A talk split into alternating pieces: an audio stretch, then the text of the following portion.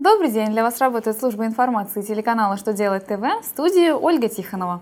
В этом выпуске вы узнаете, можно ли в счет-фактуре указывать цену товара с точностью до четырех знаков после запятой, будут ли действовать разъяснения Минтруда России по страховым взносам после 1 января 2017 года, можно ли будет работать на старых модернизированных ЭКТ при переходе на новый порядок контрольно-кассовой техники.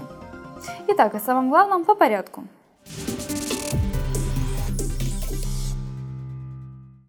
Довольно часто возникают ситуации, когда цена единицы товара, указанная в счете-фактуре, умноженная на его количество, не соответствует общей стоимости этих товаров. Это связано с тем, что общая стоимость товаров по условиям договора установлена за все количество товаров, а стоимость единицы товара определяется расчетным путем и округляется до сотых рубля.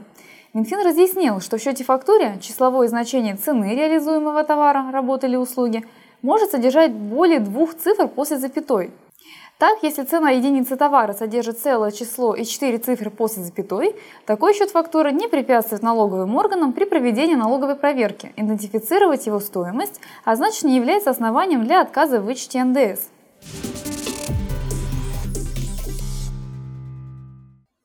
Переход страховых взносов под контроль ФНС России не лишает силы разъяснения Минтруда России, касающийся вопросов исчисления и уплаты взносов.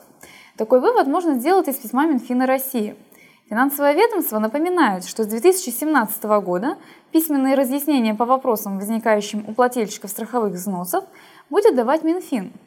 Чиновники указывают, так как перечень неподлежащих обложению страховыми взносами выплат не изменяется, поэтому по вопросу исчисления уплаты страховых взносов следует руководствоваться ранее данными разъяснениями Минтруда России по соответствующему вопросу.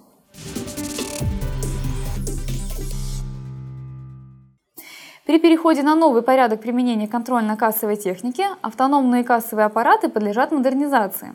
Как сообщает Федеральная налоговая служба России, более 90% моделей контрольно-кассовой техники, используемой сейчас в России, поддается модернизации в соответствии с новыми требованиями.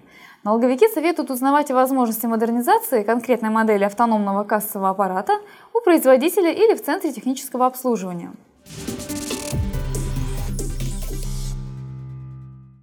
На этом у меня вся информация. Благодарю вас за внимание и до новых встреч!